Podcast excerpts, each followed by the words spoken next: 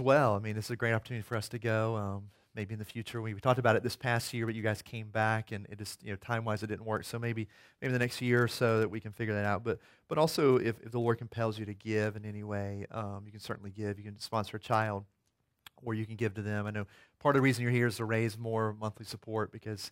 Um, they give out so much. We've Skyped a couple times, and just listening to them and what they're doing is is um, they're they're giving out a lot, and so um, it's very very important that we pray and, and support in whatever way. And so, um, as the Lord leads you, pick up a prayer card, pick up you know any, any information, and to see what the Lord may do in terms of that. As a, as a church, um, we support you guys and um, have just increased our support. Um, some I'm going to give an update next week on, on our missions, kind of where we are with some of that and, and where we're going with that in the future. But um, we were supporting $50 a month. Now we increased 150 because we had um, another decrease somewhere else. And so we feel um, as a church, as elders, that this is a good place to sow into, and, and you know this is this is us as a congregation sowing in, and so anything with children, I think, touches my heart, um, and, and the adult Bible studies, and, and so many are, are not hearing, have never heard Christ, and the superstition that is there. I mean, the bad luck with the pots. I think I remember reading that in, in your newsletter, or maybe you guys told me about that, or, or something. I can't remember, but um, I think that's that's funny, but yeah, it's such a reality of just the superstition and the bad luck and stuff like that. And so, anyway, let's pray. Lord, thank you so much this morning. Thank you for bringing us here. Thank you, Lord, for those that are traveling today. We pray for just uh, traveling mercies, for your grace to be upon them. Lord, I pray that you just open our ears and our hearts and our eyes to see you and to hear you this morning. In Jesus' name, amen. Well, um, I'm going to be in a number of places this morning, but primarily in the book of Acts. Um, but I, first of all, I just want to say uh, to the church, thank you for allowing what we did last week. Um, you know, it was very civilized. It was very, um, it was uncomfortable, I know. But for us to have a frank and open discussion like we did last week is, is not something that you always find even in the church. Um, and so I was just very, um, I was impressed. I was blown away. I was challenged. I was encouraged, all that. But, but for us to, to be able to have a panel discussion and, and to be able to share different opinions and, and thoughts and feelings and where people are at, and, and people not to walk out offended in, in necessarily the wrong way, may, be challenged or, or um, provoked in a little way, that's good. And, and I think that's kudos to, to you guys, to us as a congregation, for a willingness to, to listen. And, I, and I've said that numerous times that, that we need to have the ability to listen to understand. We may not always agree with a perspective, but we need to understand and walk in other people's shoes from time to time. And did you take a picture last week of me in those high heel shoes? You got to send that to me, all right?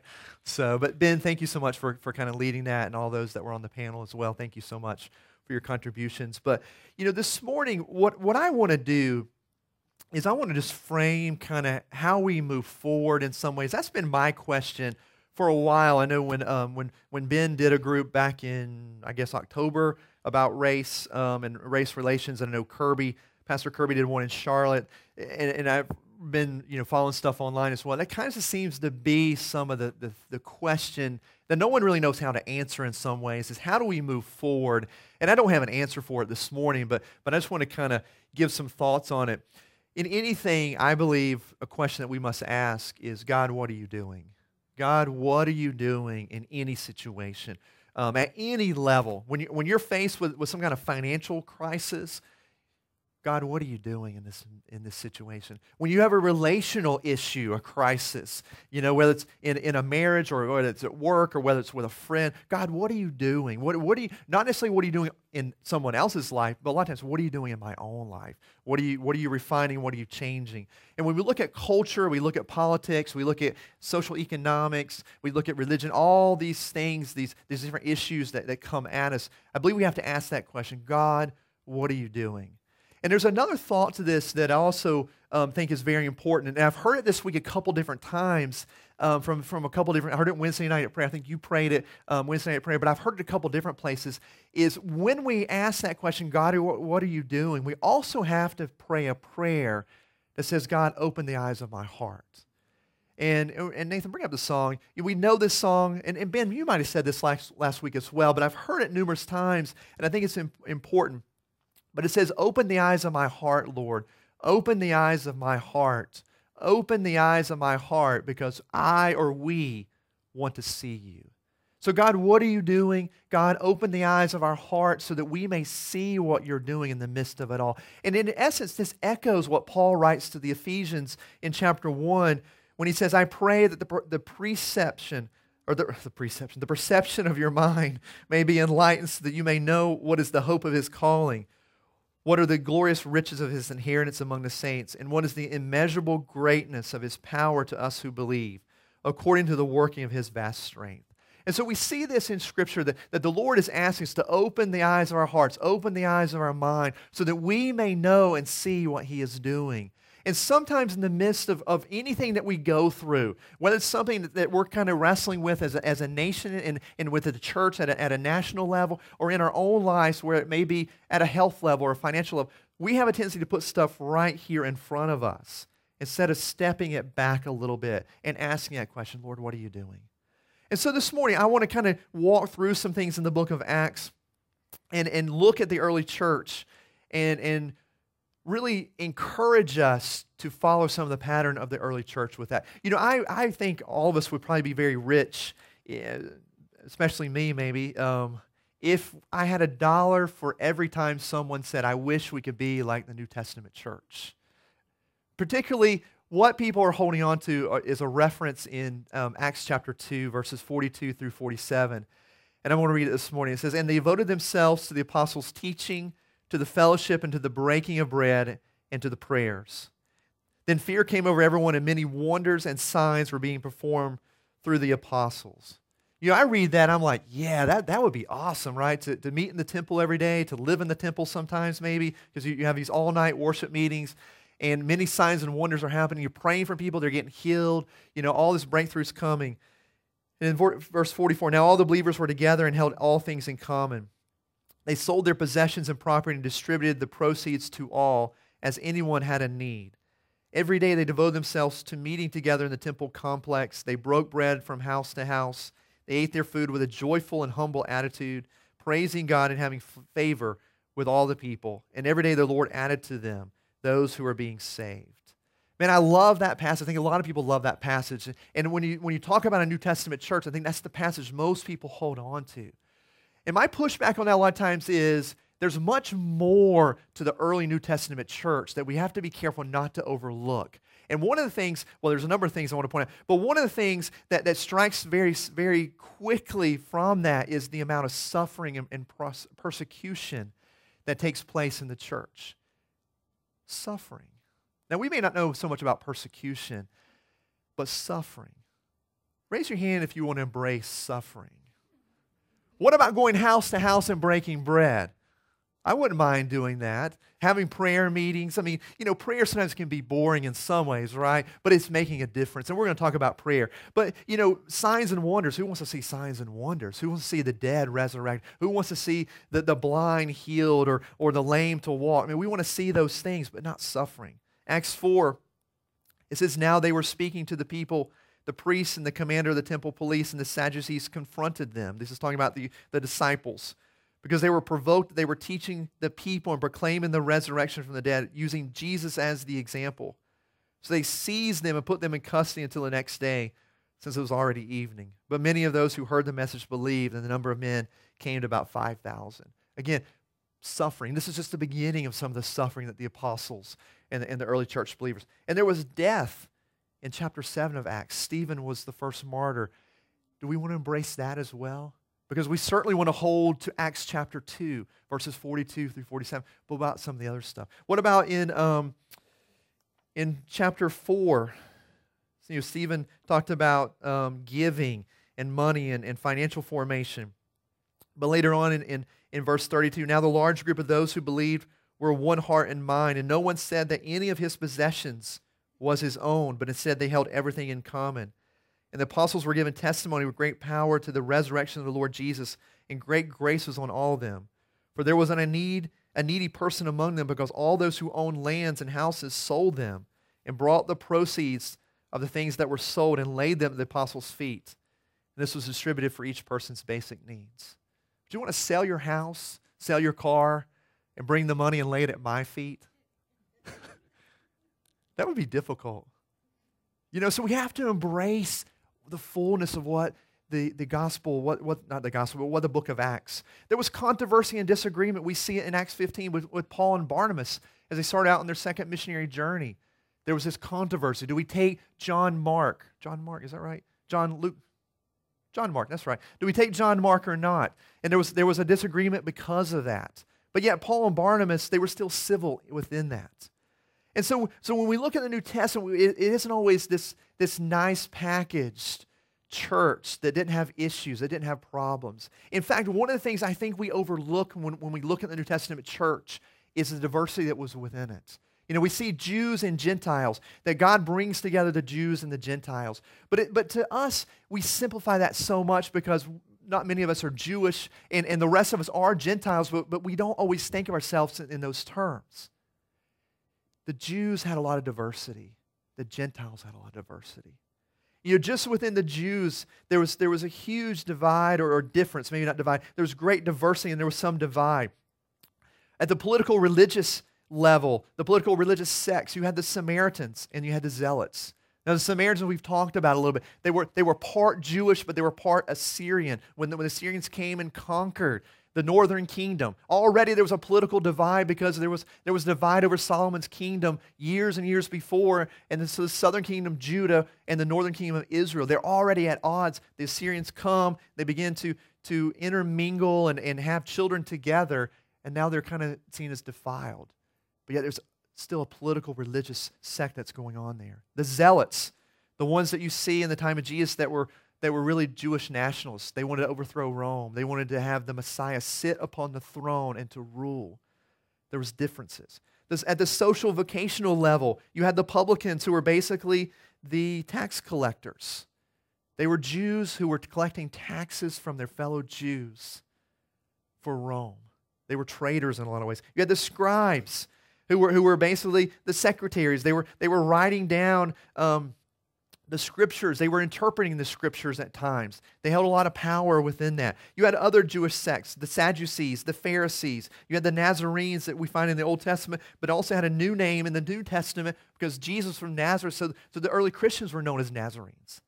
So you have all this diversity within one ethnic group. Then you throw in the Gentiles. Michael and I was talking about this, this earlier this week. He said he was taught the Gentiles is all the other people in the world. Look around this room all the other people. There's a little bit of diversity in this room. It's just a drop in the bucket. In the, in, just in the New Testament, or just in the book of Acts, we find diversity. In, in chapter um, 8, with Philip, starting in verse 26, it says, An angel spoke to Philip, Get up and go south to the road that, that, that goes down from Jerusalem to Gaza. So he got up and went, and there was an Ethiopian man, a eunuch, a high official of Candace, queen of Ethiopians. This is a Gentile who's African, who's Ethiopian. He's a eunuch, he's a high official. He lives with the queen, he serves the queen. We go to verse 10, or not verse 10, chapter 10. It says there was a man in Caesarea named Cornelius, a centurion of what was called the Italian regiment. Now we have a soldier, a Roman soldier, loyal to Caesar, loyal to, to Rome. But it says that he feared God. He was a devout man and he feared God along with his household. Acts 16, then the jailer called for lights and rushed in and fell down trembling for Paul and Silas. This is when Paul and Silas are in jail. And he escorted him out and said, Sirs, what must I be do? What must I do to be saved? So you have an Ethiopian eunuch, you have a Roman soldier, you got a jailer who's part of the Roman kingdom. We don't know if he's a, he's a citizen or not. He's just a citizen. Paul goes to Athens and, and, he, and he's with all the thinkers. And he's talking to all the thinkers. And, and it says in verse 34 of, of 7, chapter 17, says, however, some men joined him and believed. So you had some of these thinkers that were also joining. So you had intellectuals, you had different ethnic backgrounds, you had different vocational backgrounds. These were who made up the early church, the Jews in all their different um, differences and, and backgrounds, and you had Gentiles in all their differences. And what was really cool about all this is, is that in the New Testament, in, in all this diversity, In all this, there were Jews and Gentiles. The, the variety of, of political thoughts, religious thoughts, cultural thoughts, Gentiles who also had different political, religious, and cultural thoughts. There was one common thread that brought them together, and that was Christ. That no matter where they were at, if they were in Caesar's palace, there was the thread of Christ that brought them together with someone who was on the other side of the empire who was Jewish, who wasn't even, who wasn't even a zealot, who wasn't even a Pharisee. Christ is what brought them together. It didn't matter whether they were black or white. It didn't matter if they were Italian or, or I guess they weren't English in the Roman Empire at this time, but, but it didn't matter what their background was. Christ was the common. It didn't matter if they were high class or low class. It didn't matter what their political affiliation. It didn't matter where their social economic background was. It didn't matter necessarily what their religious views were. We can see this as we go forward into the New Testament, the Paul's letters, as he's dealing with circumcision, he's dealing with food to idols. He's dealing with some of these things as you have these cultural clashes are coming together, the religious differences coming together, the political differences coming together. But yet, Christ is what they held to. And it was the thread that wove them together. And it was what allowed them to move forward as they went out and gave hope to the world. Because it was Christ is what had given them hope in the first place. And he said, as we walk together, and there's some great source documents outside the New Testament that, that gr- tell great stories of, of um, some of the upper class, maybe Roman officials, who, who are curious about Christ and they begin to come to Christ. And they're working with slaves and they're sitting there doing Bible study together, reading the scriptures together, breaking bread together. And what weaves them together because they have nothing in common? It's Christ. It's the only thing.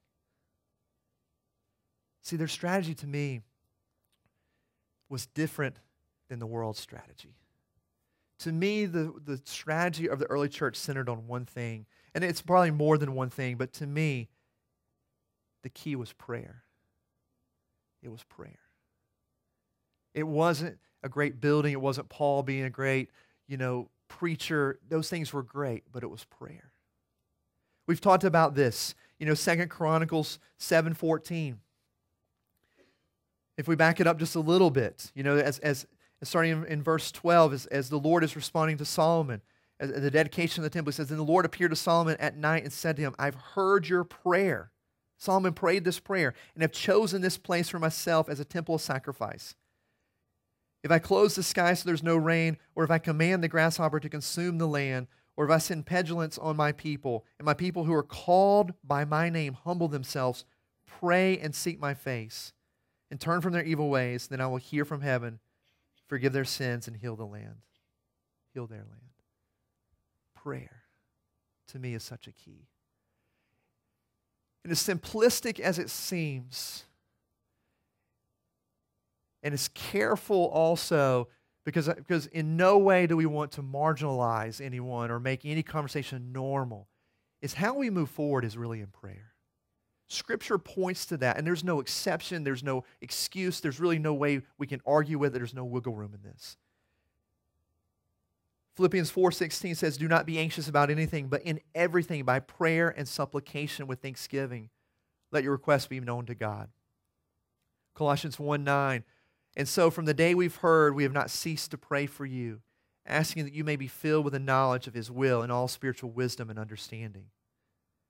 1 Timothy 2 1 through 4. First of all, then, I urge you that prayers or petitions, prayers, intercessions, and thanksgiving be made for everyone, for kings and for those in authority, so that they may lead a tranquil or tranquil and quiet life in all godliness and dignity.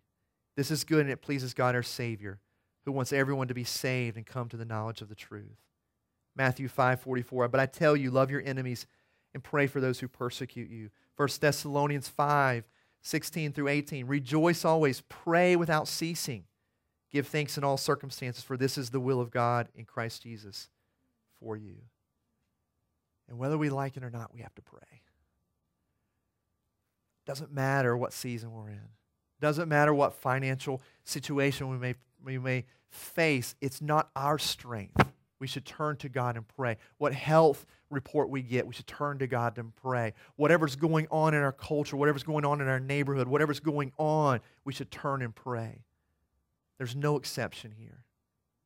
You know, I agree with, with what Craig said last week. I believe revival is coming to our land and to our nation.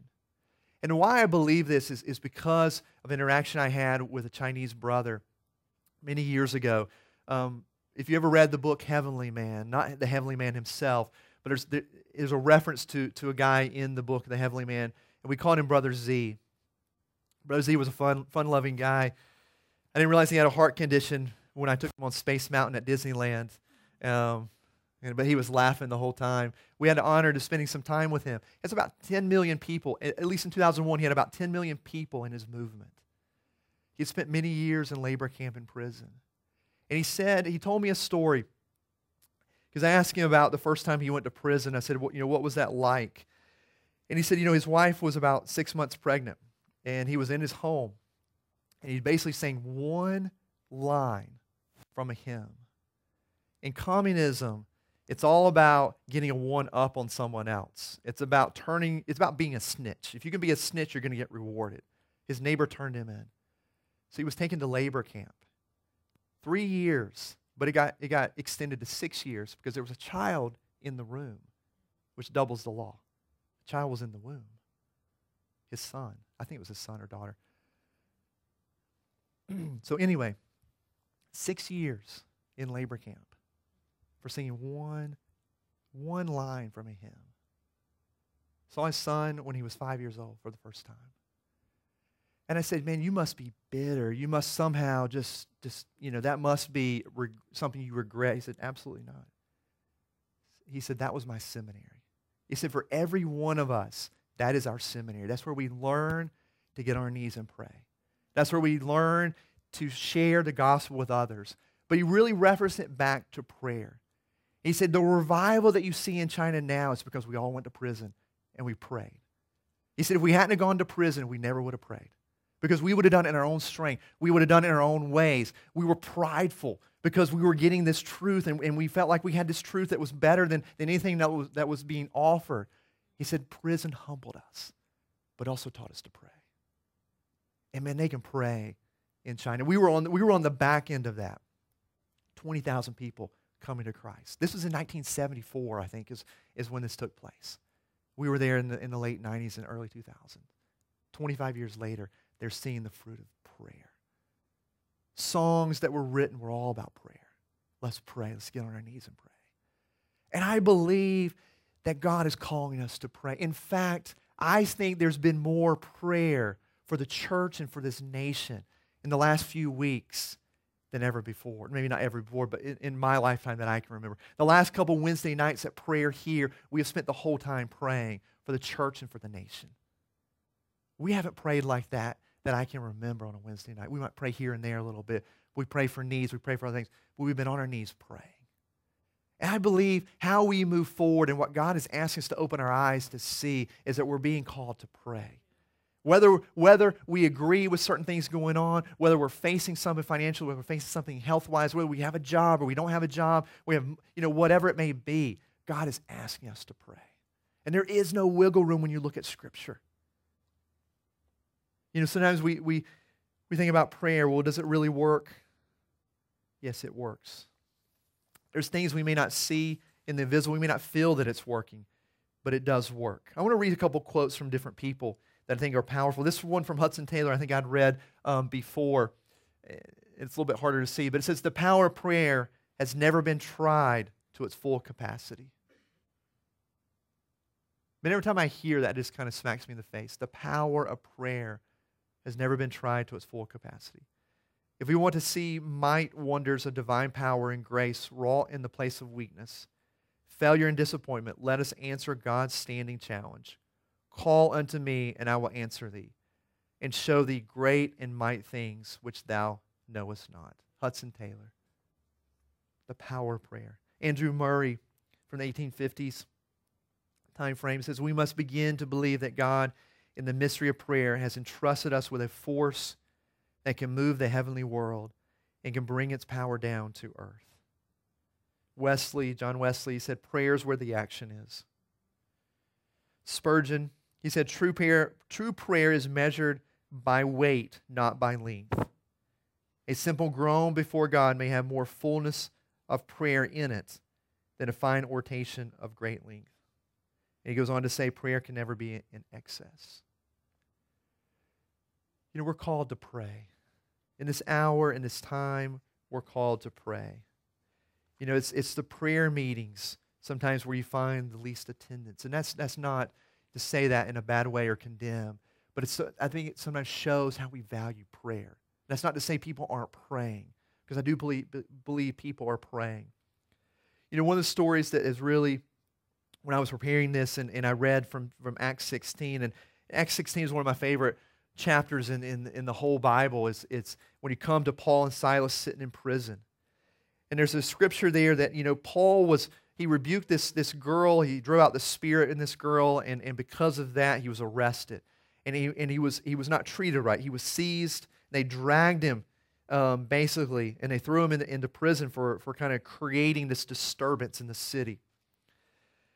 It says um, in 23, after they had inflicted many blows on them, they threw them in jail, ordering the jailer to keep them securely guarded. Re- receiving such an order, he put them in the inner prison and secured their feet in the stocks. So they were beaten, they were dragged into jail. Verse 25 About midnight, Paul and Silas were praying and singing hymns to God, and the prisoners were listening to them. This is what I always remind myself of when I begin to complain about something. When I begin to complain about the world, when I begin to complain about the church, when I begin to complain about maybe my wife or my kids or whatever, this is what I remember. It's this right here. In the midst of hardship, what was Paul and Silas doing? Is they were praying and they were worshiping the Lord. Paul was a Roman citizen. He could have played that citizen card very quickly, but for some reason he didn't. We know a jailer got saved and his whole family got saved as a result of that. But he's sitting in prison, and I've tried to put myself in his shoes many times. What would I be doing in that? Oh, I'd be complaining. I'd be making a fuss. I, I would be making it known. Get me out of these, these things that are on my ankles because I am a citizen. You beat me illegally. I would be making it known. But I find it so striking that they were sitting there praying and singing hymns to God. Now, Paul is a super, he's a super apostle, and I, I can't necessarily say I, I do that or will do that or want to do that in every situation. But it is a great reminder of prayer. Lord, what are you doing in these situations? Open our eyes to hear. Open our, open our eyes to see, our ears to hear. But I believe the scriptures speak clearly. We are to pray and we are to spend time in prayer. You know, what are you doing, God, as we look through what's going on through a political lens, through a cultural lens, through a religious lens, through a relationship lens? God, what are you doing? We don't know the answer to that question unless we're spending time in prayer, on our knees, praying. Lord, open the eyes of our hearts so we may see you. Strengthen us to pray according to your word, according to the ways that we need to and help us to pray without ceasing. Help us to pray. That's what we are to do. This morning, what I'd like to do is take some time for us to pray. And so, Michael and I, we're, we're going we're gonna pray here. We're going to pray for the, um, the church. We're going to pray for the nation, and we're going to pray for the lost. And what I want us to do here is I want us to stand up. And I want us to kind of just form a circle. And I just want us to, to gather hands together. And, and I just want us to pray, to pray in agreement. Because I think it's one thing to talk about it, but it's another thing for us to begin to do it. I could say, let's go out and do it, but why not let's just do it together this morning? So this is somehow come to the front and begin to circle up.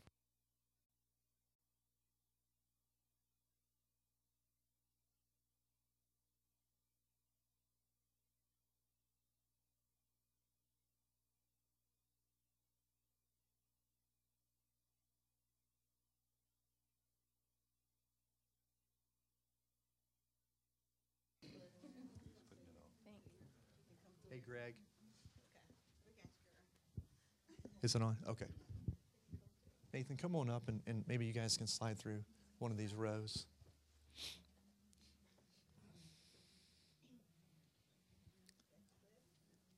Let's pray. I just want to I just want to encourage us always to start out just giving thanks and giving praise. So Lord, we, we just thank you, we praise you. Just as, just as we praise you this morning dear during worship, that you are, you are great and you are mighty, that, that you love us, that you care for us, that you are the King of Kings and the Lord of Lords. So we praise your name. We thank you, Lord, for, for the breath that's within our lungs. We thank you for brothers and sisters as, as we're standing here this morning who, who love each other, who love you um, above each and everything, Lord. So we honor you this morning. Lord, I lift up the church. I pray for the church, Father. I pray for the church um, throughout the world, churches that, that are in Cambodia, churches that are in China, churches that are in Brazil. Throughout this world, Lord, we just lift up every gathering, every, every church where two or more are gathered, Lord. We just lift it up and may your spirit and your presence be there, Lord. We pray for the church in this nation. We pray for healing within the church, Lord. We pray, Lord, for, for those who feel betrayed, Lord, those who are, who are grieving and hurting based on, on things that have happened over the last couple of weeks, Lord. Lord, we know the church is strong. We know the church is your vehicle for advancing the gospel. And Lord, we stand against any, any attack that the enemy brings, any weapon that's formed against the church to divide and, and tear it down and to be divisive, Lord. We pray blessing over the church. Lord, I pray a blessing over Piedmont International Church, that you will bless this church, Lord. Thank you for the vision and the mission that you've called this church into. Lord, I pray also for each member of this church that you bless each member, Lord. In the place where you have them, bless them, Lord. Give them life that's, that's beyond um, abundance, Lord. I pray, Lord, for just a blessing over finances, over health, over relationships, over their mind, over their hearts, Lord. Each and every one of us, may you bless us according to your word. And we thank you for this church, Lord. Lord, let this church be a church of reconciliation. Let it be a light into the world. Lord, as, as people are living in fear, as people are, are, are exuberant and, and triumphant in, in other ways, Lord, I pray this church will be a church that bridges gaps, that brings people together, that allows uh, conversations to take place, tough, difficult um, conversations to take place, Lord. But let there be grace and love and healing that comes forth from how you work through each and every one of us, Lord. So we thank you, Father. Thank you, Lord. Father, I uh, just want to lift up our le- national leaders, Lord God. Father, and pray for them according to your word that tells us to pray for those in authority that we may lead a quiet and peaceable life, Lord God. So, Lord God, uh, I just start, Lord, with our current president and our current national leaders in Congress and in the Supreme Court. And, Lord God, we also want to um, just um, pray for those that are um, being installed, the uh, president elect and the those who are going to come into Congress and Lord God um, and into the Supreme Court, Lord, in the months ahead.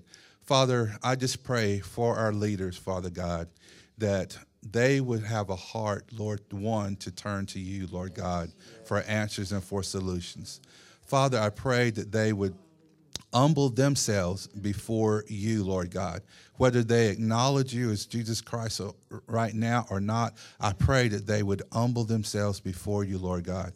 Father, I pray for um, servants' hearts, Lord God, that our leaders, God, would take upon themselves, not not uh, to serve themselves or, or just the power brokers, Lord God, but that they would look and, and look, take a look at the people that have elected them and the people that they are to serve, and that they would um, do things that would meet the needs of the people, Lord God, in their districts and in their communities, Lord God, that they are serving, Lord God.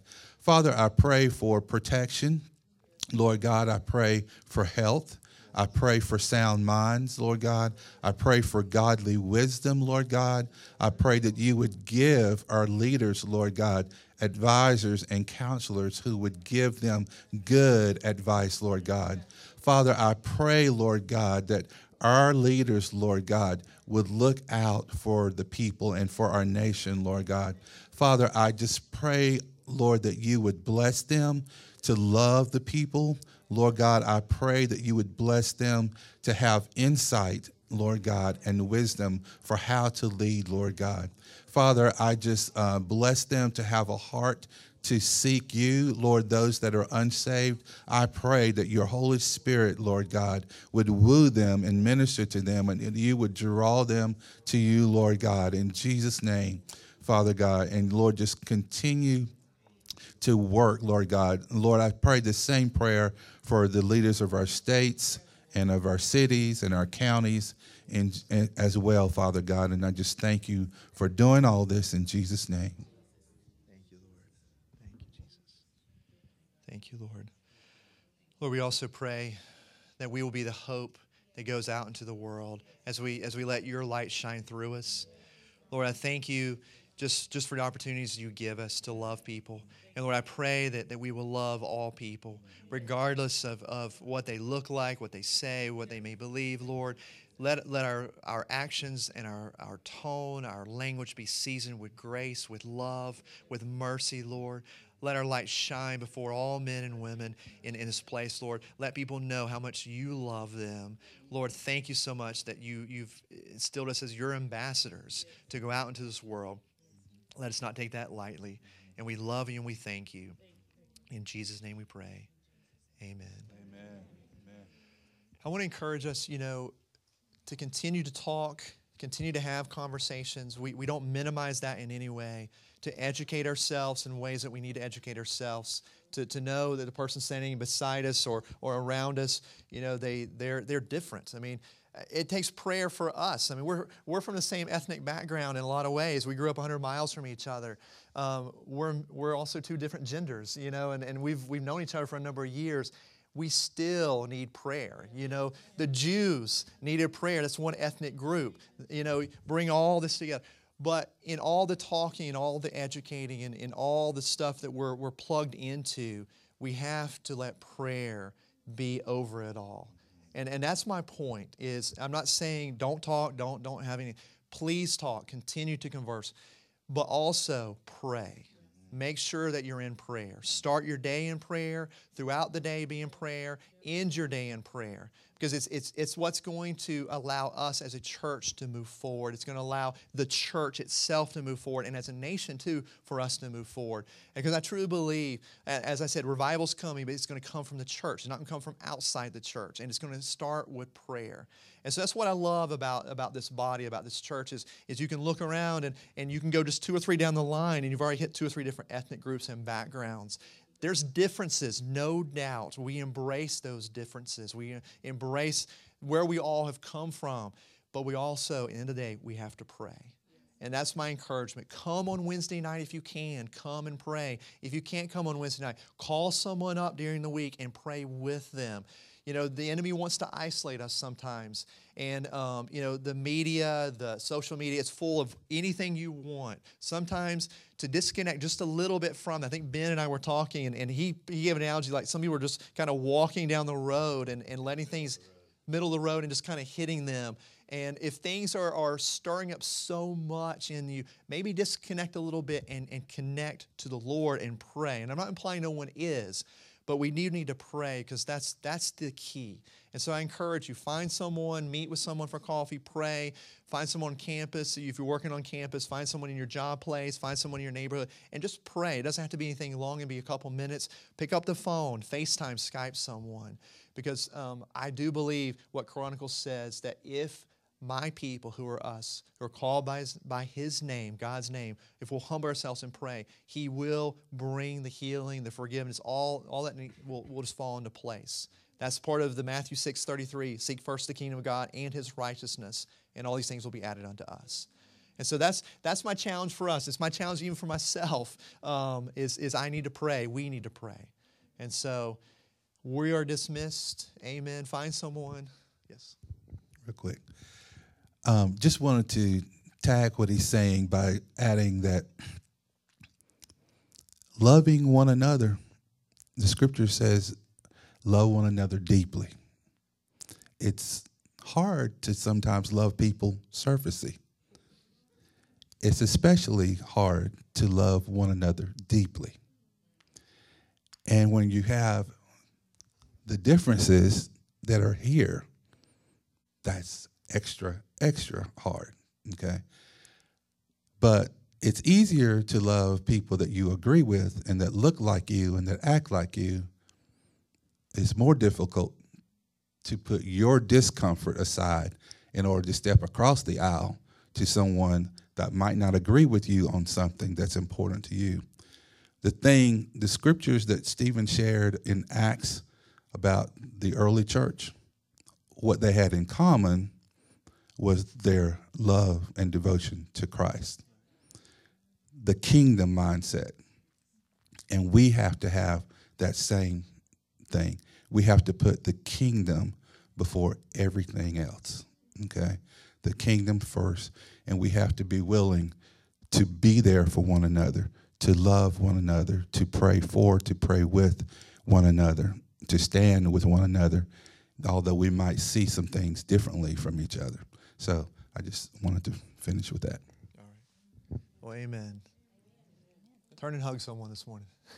We're dismissed. Pick up your children too, if you don't mind.